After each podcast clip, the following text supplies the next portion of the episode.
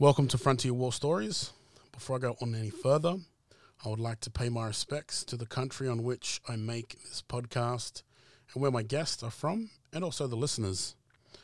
I uh, also want to pay my respects uh, to all Aboriginal people who fought in the frontier, uh, which began as early as 1788 and lasted till the 1930s. That's roughly 140 years that Aboriginal people continue to resist, exist, and fight. I'd also like to pay my respects uh, to all of our mob across this beautiful continent uh, today. Each episode, I speak with different Aboriginal and non Aboriginal people about research, books, and oral histories which document the first 140 years of conflict and resistance. These times are the frontier wars, and these are our war stories. And uh, welcome to episode 26. I speak with Fred Leone.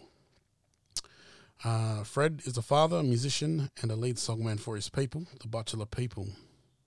We'll be talking about his great grandfather, who survived three massacres in the NT in the Northern Territory.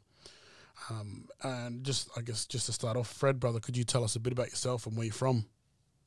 Yeah, hey, brother. Um, I'm a Garawa and Butchulla man. Um, uh, Garawa on my grandfather's side, and uh, Butchulla and South Sea on my grandmother's side, on my mother's mother and my mother's father's side, and my dad's Tongan. So I've got a bit of a biggest mob, got a mix, got a big mix, and um, and I grew up in Brisbane, one of the Brisbane Blacks, and I'm currently living down uh, in uh, Wurundjeri country, down um, Naarm, uh, Woiwurrung country, Woiwurrung, Wurundjeri country, down uh, Victoria. Yeah. Deadly, thanks, that brother. And one of the things that I'm really interested in, uh, really um, pleased about uh, in this episode as well is um, the story that you're going to tell me. Um, you, you first learnt, you know, uh, through old history was passed down to you. Because um, Yeah. a lot of the yarns that I do have are from historians and researchers, uh, singers, uh, people who sort of, you know, uh, uh, uh, done their, uh, you know, sort of academics or, or um, have researched a specific topic to understand more about. Obviously, and I'm sure you did uh, as well, and which we'll get into uh, in this episode as well. But um, yeah, I'm very interested, uh, you know, in, because of you know uh, the, the, how this story sort of uh, started with you as well, and and I guess just first off, brother, you know, as I mentioned in the intro, and as you'll sort of talk throughout the podcast, uh, your your great grandfather survived three massacres. Um, Yeah. you know, and and obviously your your line, you know, is here to to continue to tell that story, which you know in Yeah. in itself to su- survive you know one massacre, but let alone three is is a testament to to him and him and his mob as well. So, uh, yeah, who was your grandfather? Sorry, your great grandfather. grandfather. Yeah, my great grandfather is all um in lingo. His name proper name is uh, Garan but um he had another little name too called uh, Jamajaruja, and um and they eventually called him like Peter, King Peter of Westmoreland in Queensland, and Westmoreland is still Garawa country, but um our family's originally from over in Teesside, um, Calvert River, along the Calvert River. Um, and uh, he was old uh, uh, man, so that's his that's his skin and their clan. So he, my mother, my grandfather, and my grandfather's sister, and my grandfather, my grandfather had fifty something brothers and sisters. So he's one of you know um, that many people. But that uh, this old uh, Nana now, my old Nana, who told me the story when I was only young, um, just drilled it into my head. She's old uh, Nurulama woman, that's his sister, old man of Jesse, Jack. And um, uh, yeah, so um, and that's my my my Papa Nimrod, my grandfather, his youngest sister. She was the only one alive when I, by the time I was young. Yeah. And Yeah. um, and and obviously these are stories what told to you as you mentioned uh, growing up as a young kid, at home. Yeah. Um, Yeah. And you said, you know, uh, your grandmother just sort of continued to sort of drum it in you, and, and to tell you, Mm. you know, at, at that age, did you sort of know what she was sort of alluding to, or you know, or did you know the Um, significance of it as well?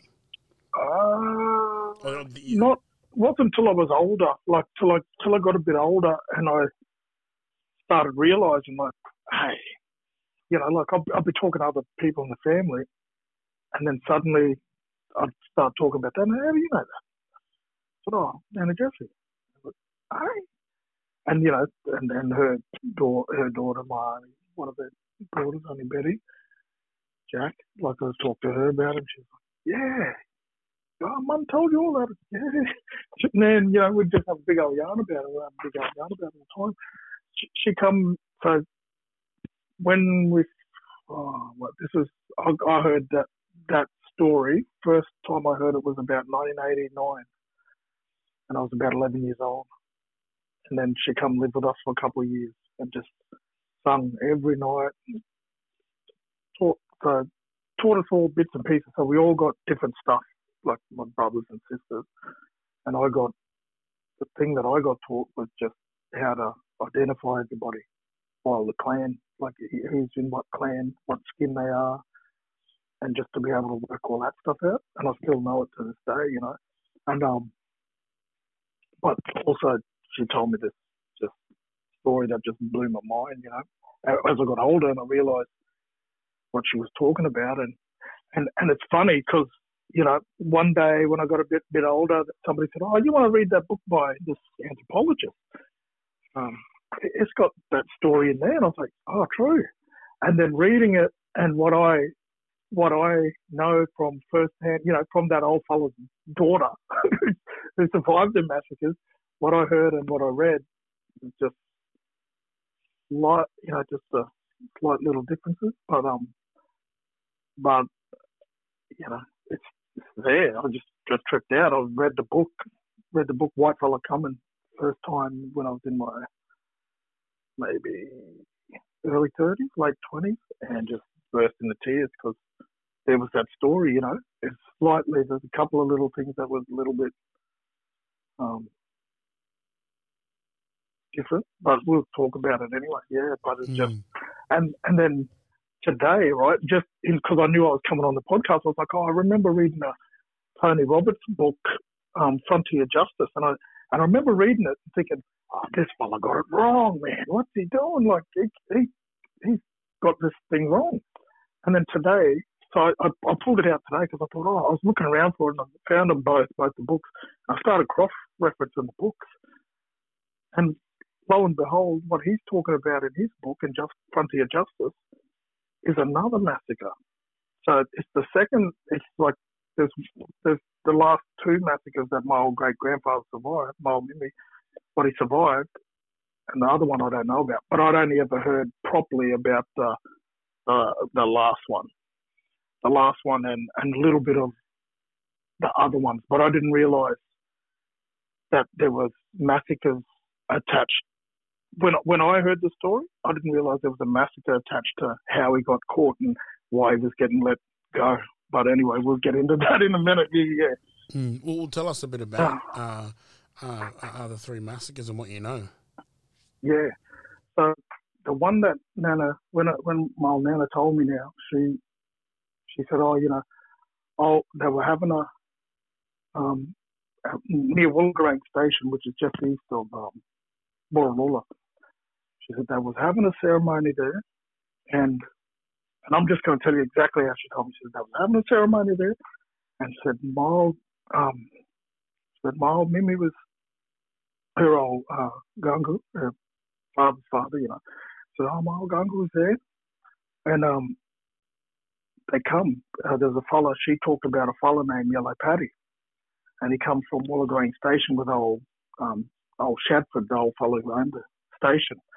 And they heard about them having this ceremony there, and they weren't allowed by that time. You know, that like people had been, you know, quote unquote, settled in the country, and so it, it um, they were they weren't supposed to be having this ceremony anyway.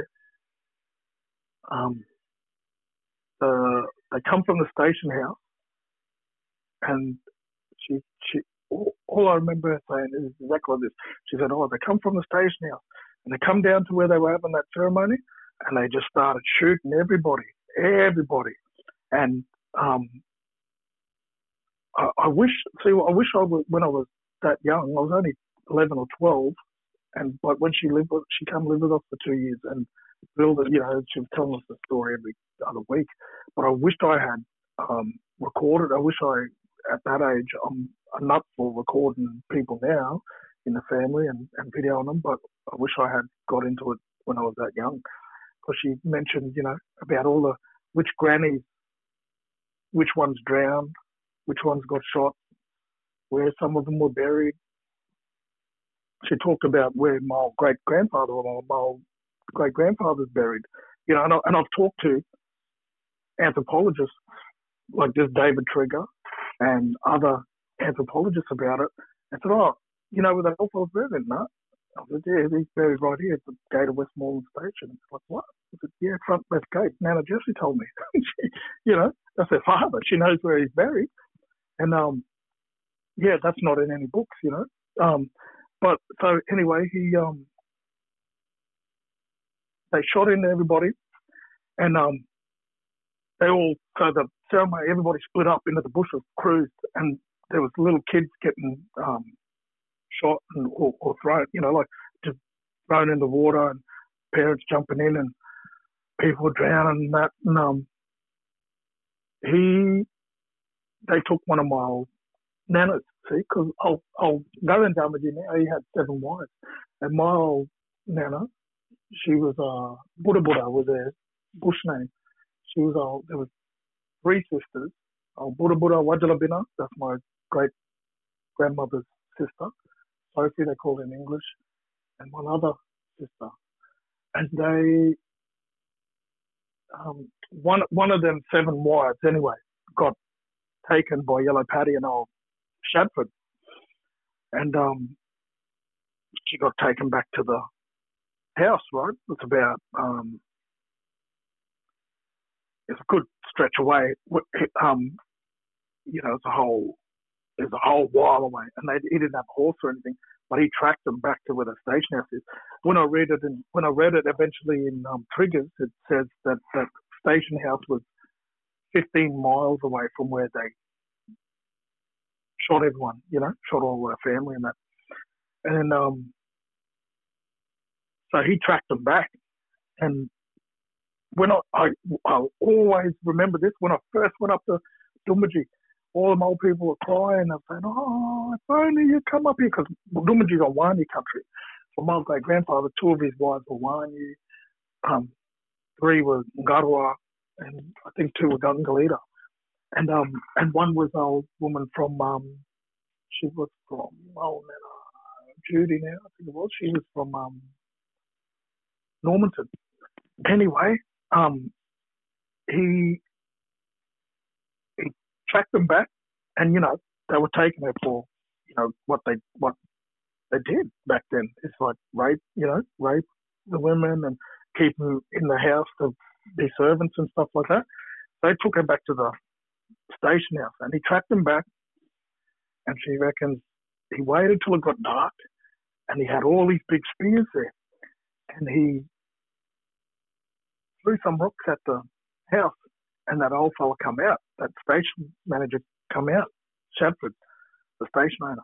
And when he come out, she said he let one rip and hit him in the hip. When it hit him in the hip, um, all the other fellows come out, he's screaming, all the other fellows come out. Yellow Paddy, that fellow Yellow Paddy is half, um, he's a black fellow from New South Wales, he's half, must have been half Chinese and half black fellow, or half white and half black fellow. But he worked there and he would track, you know, he would track all of our mob and let them station owners know where they were, and that's how some of the massacres was happening, you know. Anyway, he come out and he ended up shooting my old great grandfather, old Garanja there now, shot him through the shoulder. But while he was there making all this noise and throwing spears at the station house, um, that old woman, she escaped and she took off. And so he met back, linked back up with her, and then took her, and they went, they went, they, they, they went away. And when I first went to Doomadgee, they were crying. Oh, that's right, I was telling you about that. When I first went to Doomadgee, they started crying. Oh, if only you come here 20 years ago when you were little, we would have, we would have shown you, shown you that old station house. I said, oh, where? They said at Wollogorang. And I said, oh, what? They said, oh, every every they used to walk all the young family members up there to see the house because in the house there was uh, three spear holes in the old shack, the old station house shack. That's where my old great grandfather, where three of his spears landed, stone tip, you know, both, and and pierced the wood, and uh, they used to take everybody there to see it until that place fell down. Um, and so then, you know, hearing about that, and then, and then, and then, and then Jessie said, oh, you know, like they caught him a couple of times there, and they they went to hang him, and um, he'd get let out. You know, one one of his um, one of his fellows there, you call it uh, Garu, it's like your nephew, right? One of his nephews let one of his Garu there let let, let him out, um, let him out of the where they wherever they had him locked up but that story there, and then you know talking to all my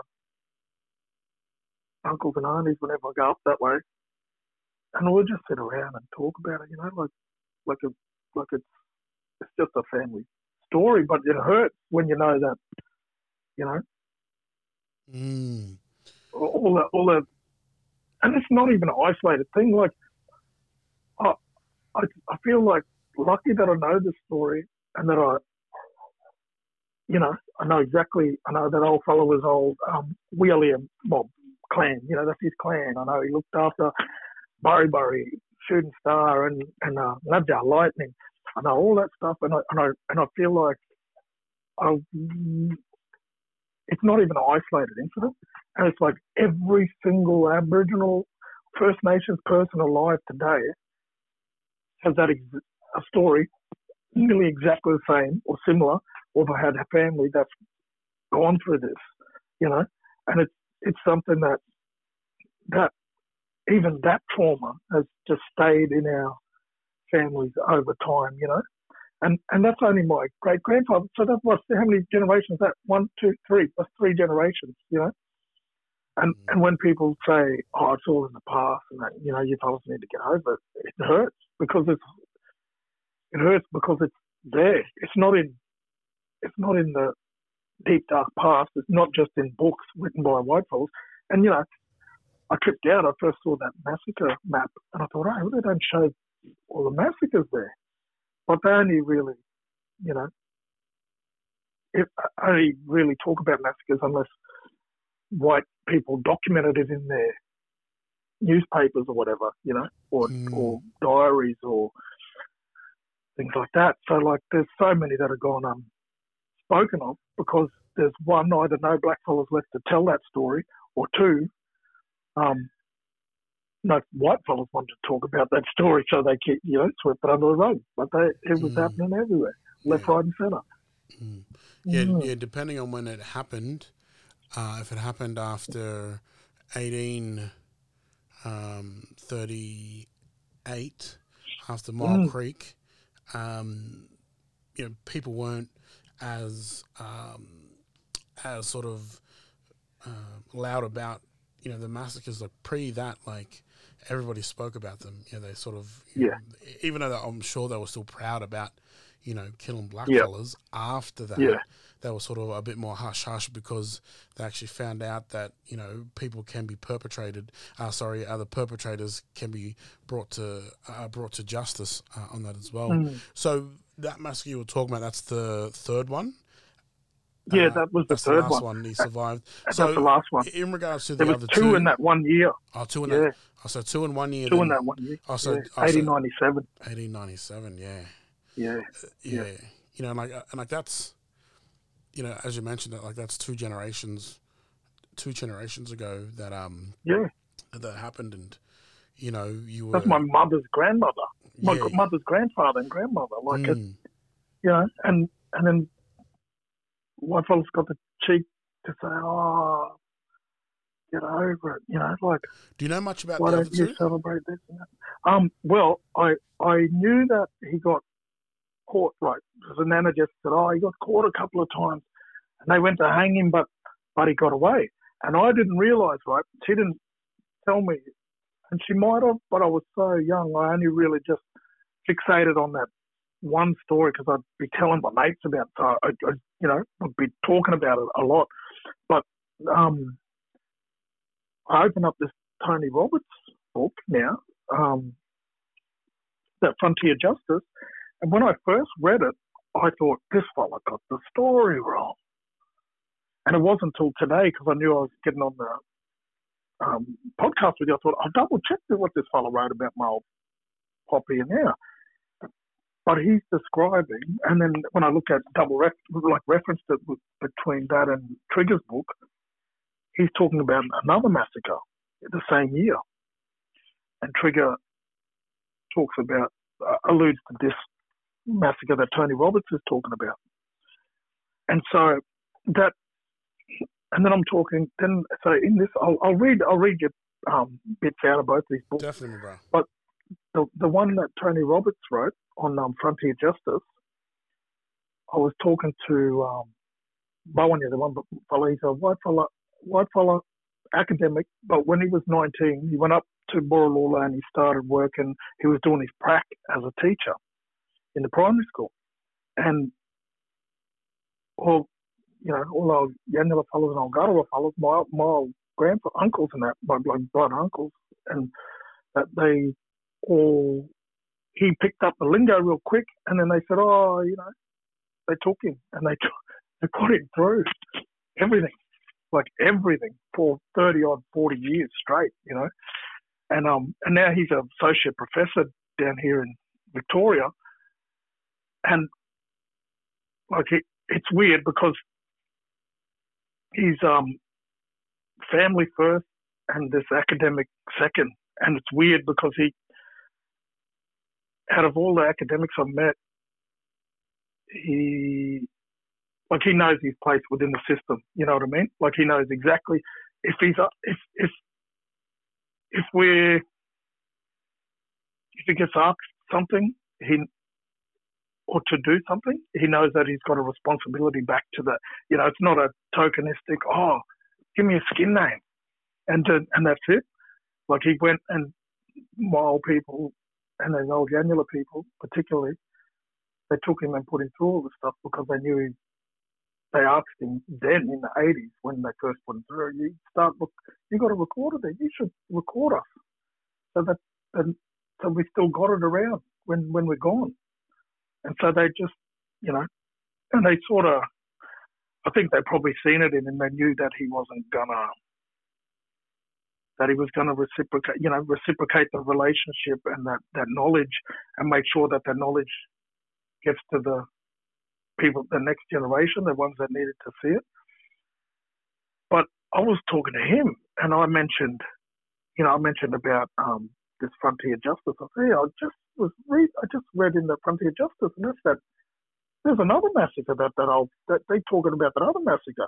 And he said, yeah. And he met when he was there in the 80s and 90s, 80s, there was an old woman there that used to walk around with a rag over her face, a band like a bandana over her face, and he always thought she was just wearing a mask. She was one of the survivors of this other massacre here, and she got her nose shot off. And it's the one that's in Tony Roberts' book, and it's the one that my and, and he's talking about my grandfather there now, and how what happened. But yeah, shortly I'll read into it. But you know, to another thing is too what's interesting about all this is like no one, no one from word of mouth from the from the you know the the mouth of that old fellow's daughter, and then reading about it and having heard that that history firsthand but reading about it and seeing it written in a in a in that academic way where it's it's um it's well, you know, it's, it's stories that have been extracted, but then it's subjectively written about Mm, mm. rather than, you know, um, rather than first person sort of, yeah, from hearing it from family is different, you know. Yeah. Oh, But I'm still glad that it's in these books because I just feel like, how, you know, I, I just feel like my kids can pick it up, my grandkids, great grannies, you know, as well as a legacy that our generation is leaving, like you're leaving through this podcast, and your children are going to see it, and all the work you've done with, you know, um, war, warriors, our Aboriginal resistance, and all, everything, all, all this stuff we're doing is our legacy, and um, and the music and everything. And I feel like this is one. These books are like one little thing they can look at and, and know that like the fight that we're talking about. It's not that long ago. You know what I mean? And and it, we're we're fighting it. And when we're gone, our kids are going to have to fight for the same rights and the same.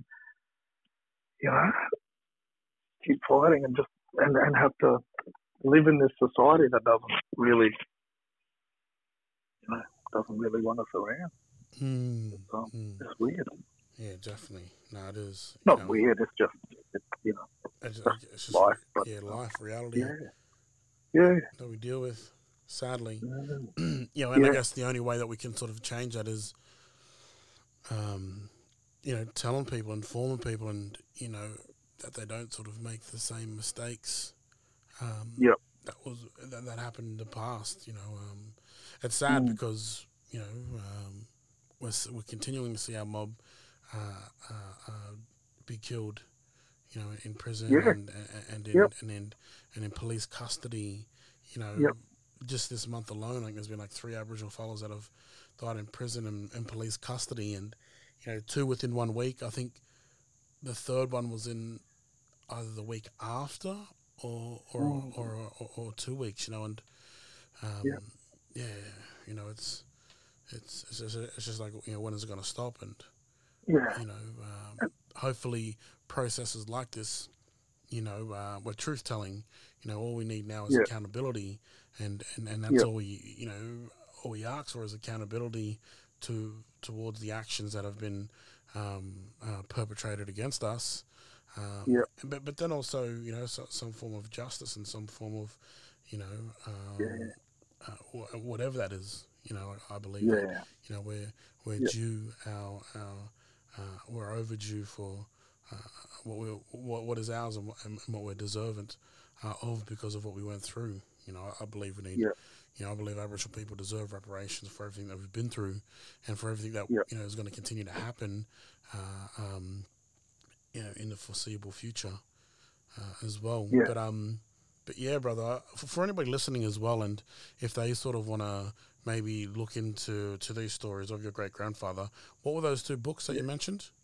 Yeah. So they are, um, and I'll read out of out of them in, in, in a bit. But um, white fella coming, the white fella, one word coming, C O M I N, and then it's by- that's by David S. Trigger, and that's that's his thesis. That was his thesis that he wrote when he was um in uni. But and it's called um Aboriginal, and on the side it says Aboriginal responses to colonialism in Northern Australia.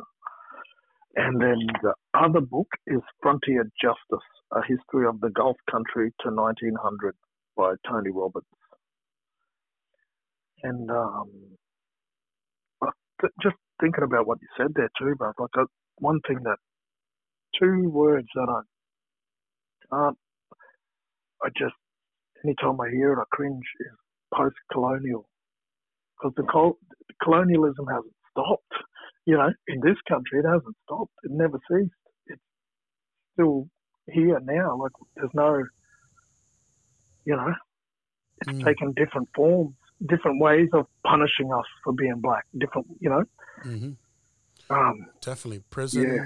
You know, Prison. uh, police, mining, police, you know, mining, everything.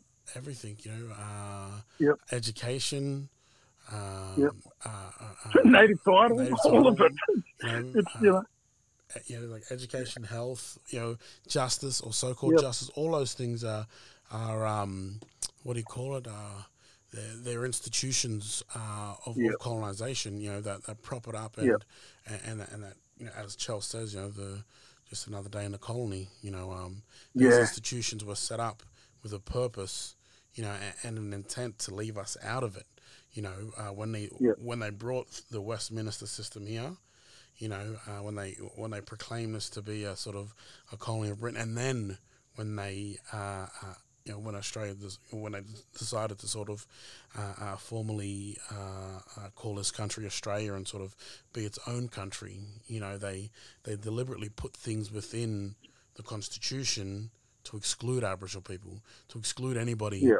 uh, of color, uh, you know, um, and and you know to include people of of of of of of who are white, you know, uh, Yeah. um, to, to to to be more of a citizen in this country than what we were, and you know, Mm. um, it, it was only in our parents' lifetime that some of these things changed, you know, uh, in regards to you know our parents you know, being uh, classified as humans or, you know, uh, Yeah. uh, uh, not being classified as fauna and flora or, you know, not living Yeah. under, you know, any of the black acts, you know, Yeah. um, you know, not, you know, allowed to move off the bloody missions, allowed to be paid, you know, like these things, you know, these things were, were set up for the intent to sort of, you know, leave us out, die us out, you know, uh, but, Yeah. You know, we're still here. And we're here because of stories like this of your great grandfather, you know, uh, Yeah. stories of all his, you know, um, resistance leaders and survivors, especially from that time. Yeah. Yeah, and, and you know, like they, they call that time there now up up the Gulf. They call it wild time, and it's like, no, Jessie, I remember telling me, I went for thirty years, boy. I was like, hey, look out, thirty years, thirty years, you know. And I and I don't know whether, and that was when they were pushing up to get up into the territory, to get up in Arnhem Land, to get you know get across in that way, and um yeah, just the, the there was a place actually called um, and then I just used to say, oh, I'll, oh, yeah, old grandfather now that I'll um, go Jarmanjee used to go down and fight at um Hell's Gate. So there's Hell, Hell's Gate Roadhouse when you're driving up in the Savannah Way, up in the Gulf. And Hell's Gate, I think it might be Queensland side. It's just not far past Doomadgee maybe I don't know exactly how far, but I've, I've driven past. I've driven past it, but you know, it was a bit, bit of a blur because we were in a rush to get to Borroloola. But um, exactly how far it is from Doomadgee. But that place there, Hell's Gate, that's where it happened. Thirty years. There was thirty years, right? And and how I heard from Nana Jessie, she said, thirty years, and them white military fellas, they them uh, wage they wouldn't let um they wouldn't escort any of them farmers and that past Hell's Gate. They said if you want to go past here, you're by yourself because the blacks are wild, and and, and and you know, and so that's how it's remembered as wild time, even by black blackfellas wild time, and um. uh, When they went through, you know, we just they, the military would say you need ammunition, you know, plenty of food and that, you, you're probably going to get ambushed. We can't take you past this point. You're on your own. If you want to try and settle that country, you go by yourself. 30 years they sat at Hell's Gate, shitting themselves. Hey, look out. Mm, but true, you know, like scared, too scared to go through. And our people just fought, fought, fought, fought. Mm, and, Um, and I, just really quickly, and, and that's something Yeah. that um even us as blackfellas we forget that you know everywhere on this continent, uh, wherever whitefellas uh, went, they were met with that resistance. You know, Yeah. it took you know them time to sort of get past certain sort of areas, especially you know if it's uh, depending on the terrain and stuff, and and the amount Yeah. of mob that are sort of in that area. You know, from my understanding, like um, yeah, it was just it was brutal. Um, and you know the the knowledge obviously that mob had of country, you know, that's why they could Yeah. defeat you know uh, muskets and and different other Yeah. sort of uh, uh, Western weapons. You know, whether it's cannons or whatever, horses Mm. at that as well. You know, there was certain terrain that the horses couldn't get to. You know, mob using fire, all different types of things. You know, and Mm. uh, their environment to sort of uh, uh, keep Yeah. back uh, Yeah. uh, other Europeans and uh, uh, from from sort of invading more of our country as well. Yeah. Up there too, our mob used to, and I'd say it was the same around the country. They used to sing their shields so that no, nothing could get through their shields. You know, it was like hectic.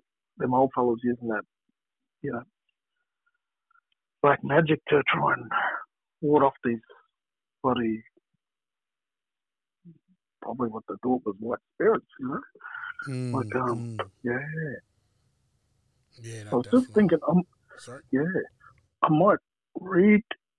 You, know, I might read some of the stuff to you Yeah, yeah, read some, um, please, to the listeners. Yeah. So, in I'm going to read from page 21 in um, Whitefella Comin' first, and at the back, so in the appendix, um, there's a little note that says. Map 4 shows the approximate locations of the estates of which these cognitive groups trace ties. In case 1, showing people affiliated with an area in coastal mainland Yanyuwa country known as Dariana.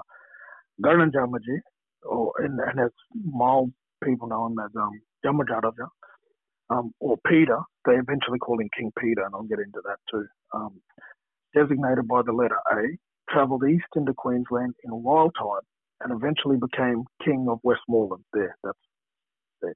Obtaining seven wives and much influence during his lifetime. He was shot in the shoulder by Yellow, Yellow Paddy in 1897 in the event near Wollogorang described in chapter 2. Was later caught by him again and held captive for two days and with one of his wives would have been killed but for the intervention of a mixed descendant kinsman who had been reared by a white couple at Westmoreland, a sister's son. And so, yeah, it says a sister's son.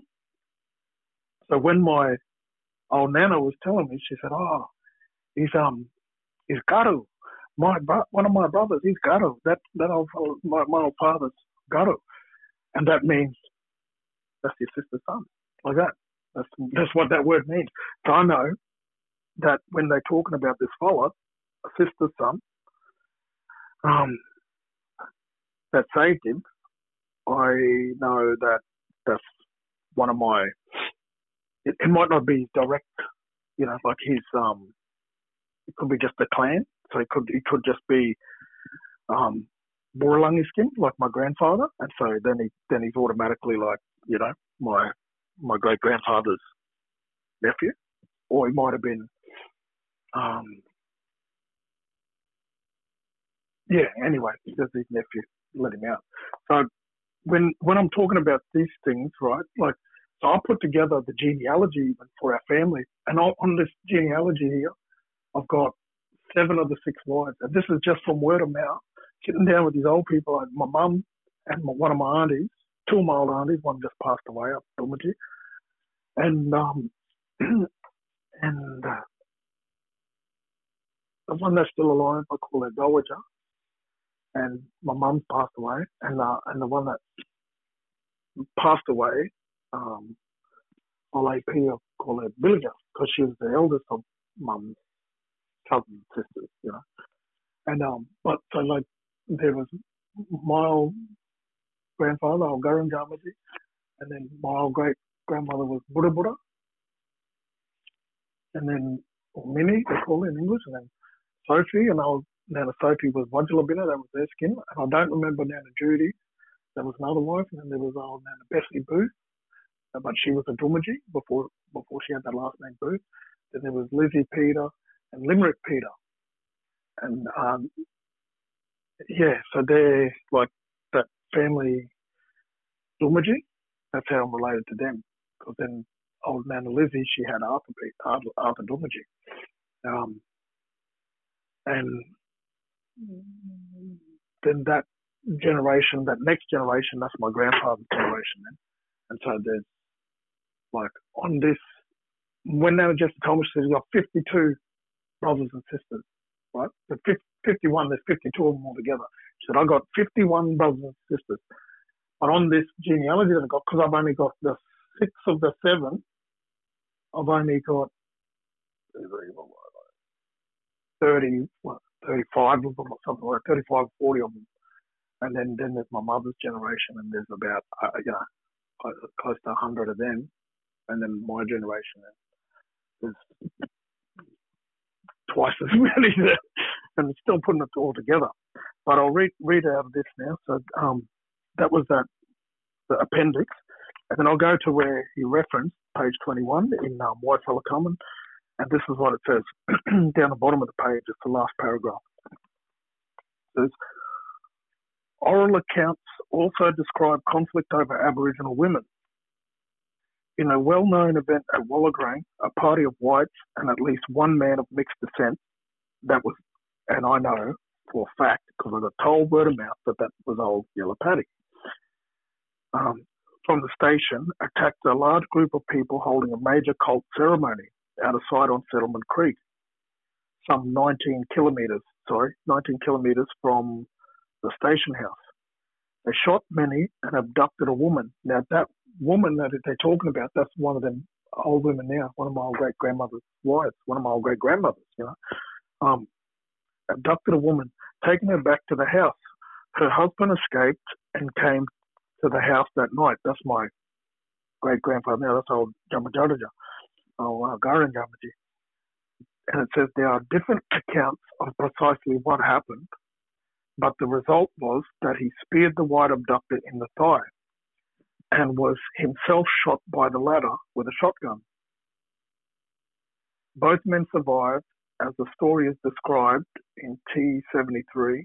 The woman was able to get away from the station house, but then later on, when everything been get settled down, they're quoting the, my, my, one of my old, um, um, probably one of my old grandfather's brothers or sisters, or one of my cousins, or one of my aunties, uncles, and says, um, and it says, um, uh, when everything been get settled down, the two fellows been get friend up. That is, the husband eventually came with others to live a semi-sedentary life at Wollogorang and establish a relationship of some familiarity with the white station lessee. And um, indeed, he was made king of that, you know, quote unquote, king of that station, a status, a status discussed below. Archival records indicate that the attack at the ceremony site and subsequent violence at the homestead occurred in 1897. Now, that's all they wrote about it, right? But I, I know how he got them to come outside because Nana Jessie told me. He threw, he picked up all these rocks and he had about um, 10, 12 spears, big, long, heavy, heavy spears, right? And, and there's photos of them old Ngarawa and Gangalidda warriors in Burketown one year. And it was around that same time now that all this was happening. And they they were the war party that used to, everybody always says, that's a war party that used to travel around with that old fella. Anyway, he had a whole bunch of rocks and he was throwing the rocks at the front of the house to make them fellows come out. And that's when old that old um, Bob, I think his name was Shadforth, he come out, and then um, my pop then um, let one rip and hit him in the hip. Um, and then you know, like I mentioned earlier on when I was telling the story, then that my, one of my nanas there, they got away, and then met back up, and they were right. Then they they um they, you know, like it says in this story here, like um, they went to live a sedentary lifestyle, whatever that means. Where, yeah, sedentary life at Wollogorang and establish a relationship of some familiarity with the white station lessee. Yeah, so that's that that one um, that they wrote about, and um, that was written about. And you know, it's like it's crazy because this is like this is my family, right? And mm. if it was when it's white fellas, there's there's Anzac Day, and the whole nation will stop. And, oh my God, they fought. You know, all these people, and they remember every military person that that fought for this country, but they forget about all the first, first, first, first people that fought for this country, and it gets swept under the rug. You know, to the point where there's, you know, you got big statues of all these great captains, this and colonel that, and this. They're all rapists and bloody murderers. You know, and rapists and murderers, and mm-hmm. and what do we get? We get the occasional, you know, the occasional bloody massacre plaque, um, and it, I don't know, it just seems really, yeah, it's just hurt hurtful mm, when when fair. I mm. knowing what you know, what, knowing what all black fellas know about what's happened to our mob.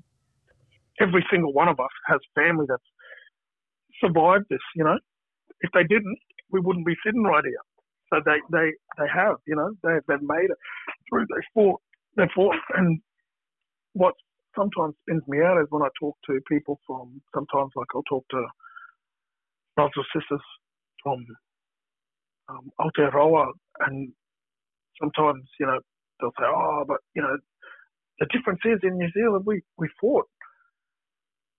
And that's how we got treated. I say, hey, you know, you got to set the record straight and Tell them when mm-hmm. you tell them, they get a shock and they're like, "What? Oh, I never heard that." I'm like, yeah, you never heard it because you know we didn't write the history books. Um, they did, and um, yeah, so yeah, that's just one of the stories. And then this other one, when I read it properly, um, in this Frontier Justice, I'll read a bit of this now. The um, you're gonna yeah, trips me out because old Nana Jessie told me, you know, oh, don't thought they were going to kill him, but they let him. Um, one of the one of his guards let him go, and so this is that story in this other one here. Now um, I'll read this. uh, where did Oh, okay. There you go. Lawrence Wells. So this is on page 201 of Frontier Justice by Tony Roberts. Uh, and it's a, a, history of the Gulf country to 1900. And uh, page 201, second, second, third paragraph. And it says Lawrence Wells, a member of the Border Survey Party, called at Westmoreland Station in August 1886. That's where my my old mimi now, my, my mother's father, where he was born. And so Nana Jessie knew exactly which tree all her brothers and sisters were conceived under who was born under what tree, who was buried where, every, everything like that, you know. And that's how even when Mum went up there and went with my with my aunties, um, she she went up there a couple of times, but this one big time they took Mum went with my other two or three aunties, and they took them and showed them where their father was conceived, my old great grandpa, my Mimi, where they, where he was conceived, the tree that he was conceived under, then where he was born, you know, or everything about him on Westmoreland there now. Uh, anyway, so it says um, Lawrence Wells, a member of the Border Survey Party, called at Westmoreland Station in August 1886, where he learned of a massacre on Wollogorang. That's Wollogorang Station, which is over in the Territory side. And this is all still Garo country because, you know, those borders are only 200 something years old. At a place called The Pocket on Branch Creek, he was told that many natives had been shot by the whites for cattle spearing. Gins and Pickaninnies sometimes share in the fa- same fate. And I know that babies shared the same fate because Nana Jessie told me about it. She told me, you know, and she said, oh, such you know, my old thing is my, and, and went into detail about it. And I just wish I recorded it to she went into family, you know, who was who and who got killed where. And, and she was, she might have even been at one of these massacres, you know, like like I was saying um, about that lady with the no nose up there that was walking around in the 80s. And she'd survived one of these. She was a baby when one of these happened, you know. Anyway, um, I'll keep going. Um, At a place called the Pocket on Branch Creek, he was told that many natives had been shot by the whites for cattle spearing. Gins and Pickaninnies sometimes sharing the same fate. Among the station managers and stockmen in this border country, Wells observed were rough, hard cases quite capable of retaliating and taking the law into their own hands for the spearing of cattle.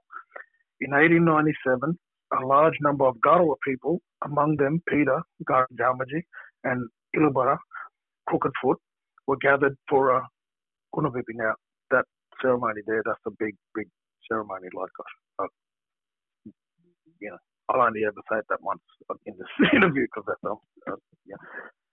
I just read it then and I said it out loud, but I probably mm. shouldn't even be saying that aloud. I've been through ceremony myself, but that's big, you know. So that gives you a, a, an idea of the size of this thing, how big it was. That that's how many people were there, you know.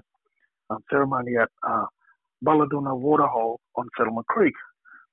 Many were shot when a large group of armed stockmen from Wollogorang, led by the manager, Robert Bob Shadforth, attacked the gathering and kidnapped women, including one of Illabara's wives.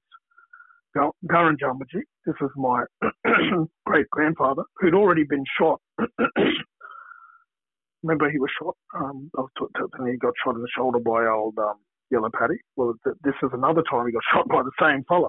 Garrinjamaji was shot in the shoulder by an infamous stockman of mixed descent called uh, named Yellow Paddy. The survivors fled into the rugged hills where Illabara, a tall man regarded by Europeans as the local king, immediately planned a counterattack, sending nightly scouting, scouting parties to watch the station. It was Shadforth he particularly wanted, which suggests that he may have had other grievances against him. Yellow Paddy had been born in New South Wales in about 1850 and grew up there. He was an outstanding horseman, but was disliked by whites and blacks alike. An exceptionally big man, he was not tall, but had immense shoulders and arms, and weighed over 15 stone, 95 kilograms. A subsequent manager of Wollogorang described him as nearly black, with a surely disposition and a very cruel ruling, uh, and very cruel, ruling his gins with an iron hand giving them the most unmerciful hidings for the slightest thing. Apparently, he showed great kindness to horses and cattle, but nothing else. Sometime after the massacre at Balladuna Waterhole, he captured Peter Garrinjamaji, now no, Garrinjamaji, my great grandfather, and his wife. This is one of my old, another one now. Um, now, in that other story that I was telling you that now Jessie told me, they took after that other massacre happened, they took one of his wives and he, you know, that's where he threw the spears at the house. Now, this is a um, total separate, separate incident, and it says here he captured Peter Garanjamaja and his wife, held them prisoner for two days, and would have killed them both had a man of mixed descent from Westmoreland Station not intervened. And that man, I know from my old nana, old his old daughter, one of his the youngest of his fifty-two odd kids, told me was his nephew. Wollogorang, uh, yeah, intervened. Wollogorang Homestead was made of iron, unlike a number of others in the district. Unlike a number of others in the district, with an ant bed floor, it had two heavy wooden doors, loopholed with removable beams fitted into posts behind the door frames to prevent forced entry. The windows were covered with several layers of strong wire netting. In front of the house was a fully enclosed spear-proof wire cage made from layers of heavy netting where Shadforth and his friends could sit safely in the evenings. Now there's mob up in Borroloola, Robinson River, and even down in Inala uh, with the last name Shadforth. Because that old fellow was like, why he was taking all them old, all our old women there, was raping them, and, and then they were having kids. He was having kids, you know, mixed descent kids.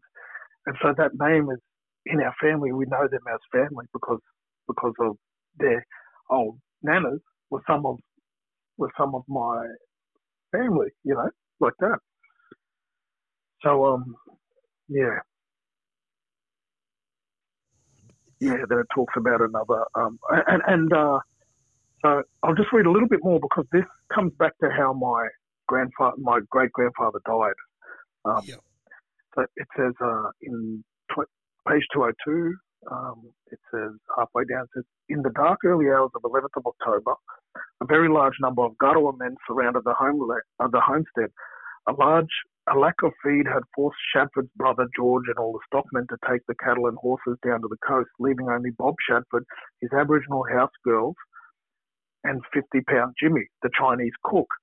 Now, that Chinese cook, I'm going to talk about it shortly. My great grandfather killed that Chinese cook and then eventually got killed, sh- shot point blank in the head for killing that Chinese cook. Um, uh, uh, 50 pound Jimmy, the Chinese cook, at home. Shortly before dawn, several bushwomen deliberately made a slight noise in the yard near the outdoor kitchen, causing the dogs to bark. But instead of Shadforth emerging to investigate, it was a visitor who had arrived the previous night, a man named G.A. Mathies. Mathies. Um, the women called out, Black fella, black fella, and pointed across the creek. Matisse ran inside for his revolver and woke up Shadforth, who rushed outside with a double barrel shotgun loaded with copper slugs. He walked towards the women who were standing in front of an old bloodwood tree by the kitchen and called out, Where, blackfella? They pointed to his right, but Shadforth turned. Shadforth turned, they parted, and Illabara, the old fellow who was old Illabara and old Gurungamaji now, were the two old main fellas that run all the big ceremonies of my great grandfather and this old fella here, who who who actually, um, yeah, they they think anyway. This is another time now, and then um, he stood up from the base of a tree and threw a stone-headed spear. The range being so close that his grunt as he did so was clearly audible. Shadforth noticed the movement and turned, at the same time firing both barrels. The spear hit his left elbow and was deflected into his side above the hip, protruding more than a metre. Illabora was thought to have been wounded in the leg, but he fled with the others when Matisse appeared and fired his revolver. Yeah, so that's you know that's just also um, going back to uh, fifty pound Jimmy. So those seven wives of my my of my old nanas there now. One of them had a child, and one and out of them fifty something, fifty two odd kids.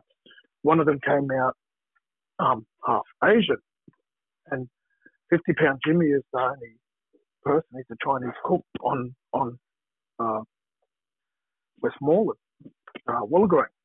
Wollogorang or Westmoreland? I mean, remember that was here with there. Wollogorang, right? So um, my and this I heard. This isn't in, in any of these books. This is straight from my grand my, my old nana now. Now she said one of them babies come out Asian, and they knew straight away that it was this fella, and he ended ended up he'd raped one of my old nanas. So I'll go and Jarmaji now, go and Jarmaji, and all the warriors all got their spears and they went down, they marched down to the station and they they said, um, you tell that fellow to come out here. You know, broke, broken English. It, it, it wasn't very long that they that people had been in the Gulf. You know, only the 30 year wild time was just coming to an end I don't know exactly when it came to an end. You'd have to read one of these books here to find out. But anyway, they said here that fella's going to come out here. He's going to face law.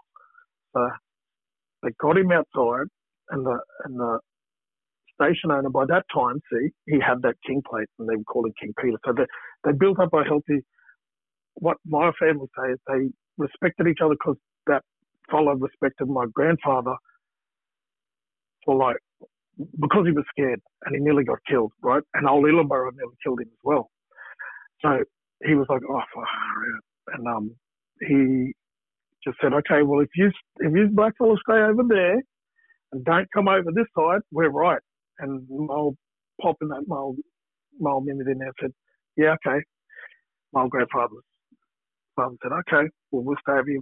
And then because of that sort of, I don't they wouldn't say it was like mutual. It wasn't so much mutual respect. That fellow was scared that he was going to die. Anyway, because he kept his distance and he did stay over there, then eventually got this king plate.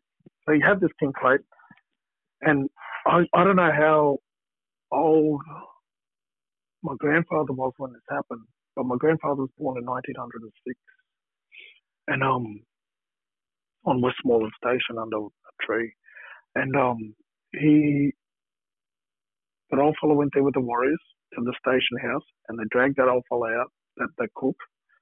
They drew a circle, and I just said they drew a circle and made him stand in the circle. Then they all walked back ten paces, and my old great grandfather, he said, you know, they explained everything that that that old um, uh, Shadforth, old Bob, he wouldn't jump in because he knew it was law, you know, that, that this, this is tribal law now. He come and he did the wrong thing. And so walked back. They took 10 paces back. My great grandfather, old Jamaja, uh, Jamaja, oh, Garrinjamaji, picked his um, Wujala, we call it Wujala, spear thrower, picked it up, held it back, put his arm up with the spear, and all the other fellows. So how it used to work is they draw the circle, make you stand in the middle, give you a shield to defend yourself, one shield. But if you stepped outside the circle, um, everyone would just throw this spear one time, kill you. But if you could stand there, like they say, you stand there like a man and face it, and deflect all the, the spears. If you got away unscathed, you got away unscathed. You you faced law, you faced the penalty, right, and you survived it. If you got injured, you got injured. If you died, you died. That was it. And after after that, it was over and done with, right? Because you're, you're facing that, you're facing your punishment. So they put him in the circle. They he held us. You know, I can only imagine. You can only imagine what was going through his head. Like all these big, every one of them was over six foot. You know, six foot something, broad shoulders. Like all their families were tall fellas, and and um, they're always written about as big, tall, guttural fellas, all big, tall fellas, six foot and wide shoulders and we're all that fly still today, you know. Um, but, but um, anyway, they all lined up. And Algaran Damaji held his spear up, let it rip, and from 10 paces back, got him, hit him straight in the chest and killed him. After that happened, oh Bob, oh Bob Shadforth got the shit because he didn't have a cook. And, um, you know, and so he called in the police and they got native police up there and they were tracking him and they they chased him for around about now Jessie reckons for about three years on and off and they kept you know catching him.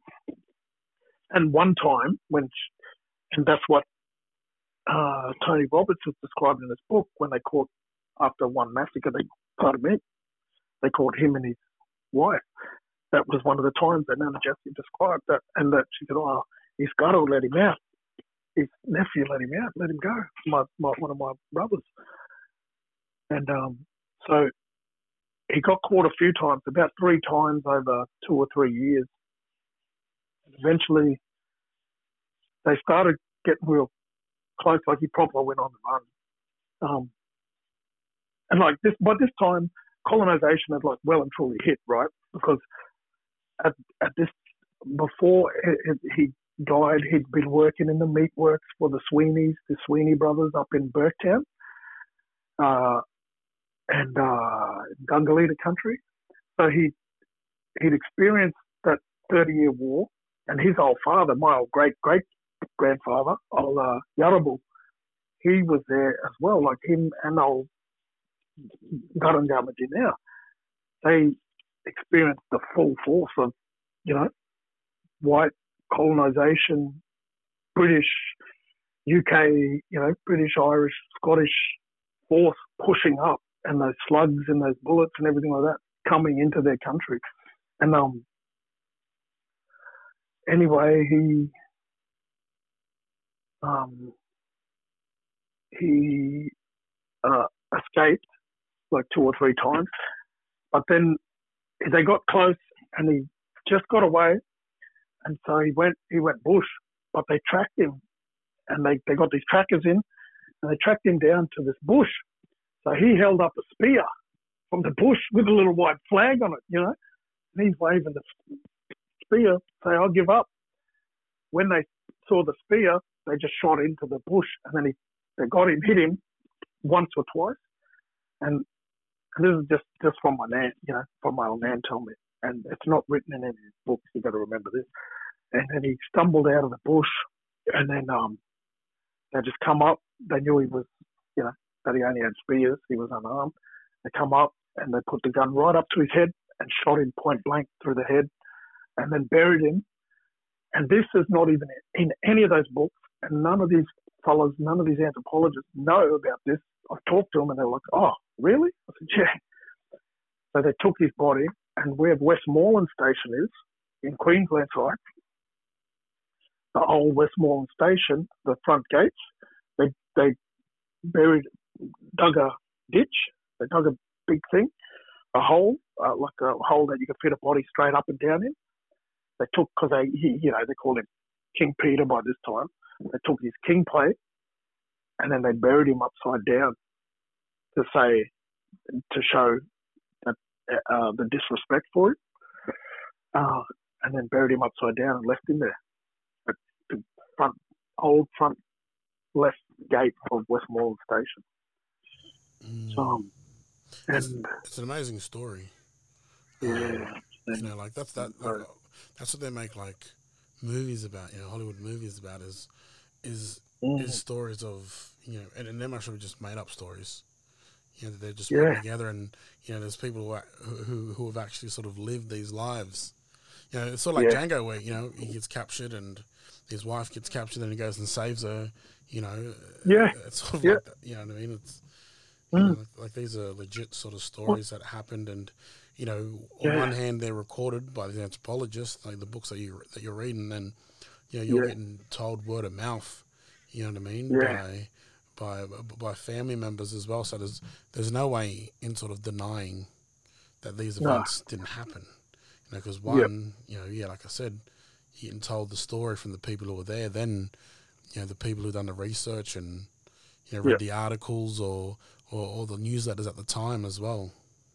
yeah, Mm. yeah, yeah, it's an amazing story, brother. And no, I do appreciate you yeah, jumping on and yeah. No worries, and mentioning and talking about it as well. Because I, I remember, Yeah. I think you sort of mentioned it a couple of times as well. And then when you you wrote something Yeah. on, on Facebook, I was like, oh, got to get this fella on and, and have Yeah. the show as well. And- And plus, like, I wanted to have more more yarns with people who who know these stories, you know, firsthand by sort of Yeah, uh, being passed down as well. Because I think because because yeah, that, that that's sort of um, you know an undeniable truth.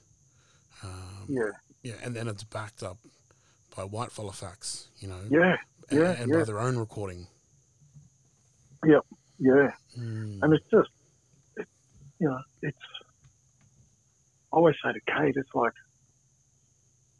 it's a blessing and a curse because Yeah. it's like, and it's deadly to be able to talk to you on your podcast, bro, and, get this out of out of my head and out. You know, like it, it just feels like there's too many of these stories that have been untold, and it's like, you know, and I don't mind.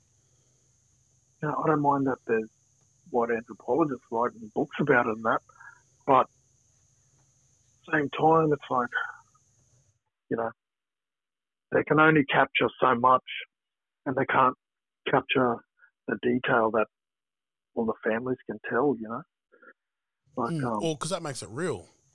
You know what I mean? Yeah, Like, yeah. Like, um, it's sort of like nowadays when, you know, when the media talk about an Aboriginal person who died in custody, they just make it a, they make that Aboriginal person a number or a figure or just sort Yeah, of, you know, yeah. an illusion of, of, of just another person who are a part of this sort of uh, uh, long list of Aboriginal people who died. Then you talk to their family and you just Yeah. realize, like, you know, uh, they're not yeah, all yeah. that the They media lost, says. lost them. Yeah, yeah, yeah, yeah. They lost you the parent, or they lost the aunt, lost, or a cousin, or a brother, or community person, sister. they're a loved one. They're, you know what I mean? It's like Yeah. connected. You know, same as these stories. You know, um, Yeah. Yeah. and and obviously, you know, uh, when white fellas write about something, you know, they write you know, from their own understanding and their own perspective. Um, and then when a black fella tells a story, you know, like you, like you Mm. throughout this whole thing, you mentioned how you're interconnected with nearly everybody within these stories, and you know, Yeah. like, so you can't deny that. One, Yeah. you know, you, th- these Yeah. are your mob, but then also two that these things uh, uh, don't happen as well. Yeah. Yeah. And it's um, yeah, you know, it's. I think. I think the the the. Uh, I don't even know what to think. It's just it's just a big. I feel like a big weight's been taken off my shoulders, though, because I've been talking about this little bits and pieces, little splurts, and I get it out every now and again. Just you know, talk about it a little bit, try and get it off my chest, but to be able to go into detail I, I, I think tell, we should do more tell with it it, how I brother. think. It's like, You know, that's a, like, yeah, it's an amazing story, man. Yeah. You know, like, um, well, just recently I bought a comic book. well, like the, the, the one of the one of the inspirations for me to do this podcast is about in 2012 I was given a book called 500 Years of Resistance by this native fellow in Canada, Gord Hill. oh, Um, he's, yeah. he's just re revised it and, and put it in color. Um, and he's added so so the I'm so to the write that down. so the comic book's from 1492. So when Columbus went to uh, the Caribbean, uh, Yep. the Taino people, I think it's called. Um, Yeah. And then it goes up to the original one goes up to maybe 90, 1990 or 95 or 92. Yep. But the new one goes from 1492 up to like 2015, 16, or actually even now Yeah, wow. with some of the mob in Canada who who are fighting like as Idle No More and some of the communities that like uh, when I was in Canada in 2014 that we visited. Um, but like that, that's one of the inspirations of this podcast. Uh, so eventually, like Yeah. I want to sort of uh, uh, get this lad on and and then sort of just talk about. Uh, uh, the importance of sort of putting these stories down, and he did it as a comic Yeah. book, you know, and um, Yeah, wow. What's it uh, called? 500 Years of Resistance. So if you just Yeah, Google that and Gord Hill, it'll come up. Uh, the revised Yep. version should come up, the coloured version. Um, next time at Brizzy, if you don't have one by then, I'll show you uh, the copy that Yeah, I've done deadly. as well. Um, Yeah, deadly. And that's awesome um, as well. Um, and then, yeah, like I said, that's, sort of one of the inspirations. And, you know, there's, there, there's so many ways I think we can tell these stories today.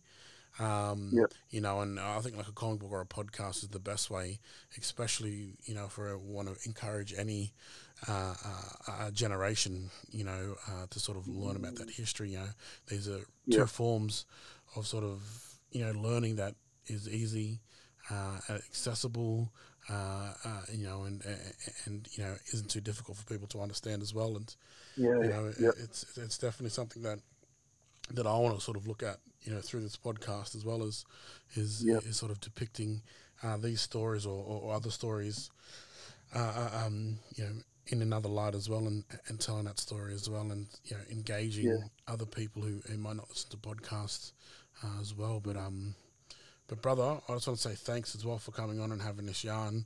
No worries. It's Thank so you. important, you know, and you know, I love the fact that you know before you read the book, you were told this by you know your grandmother.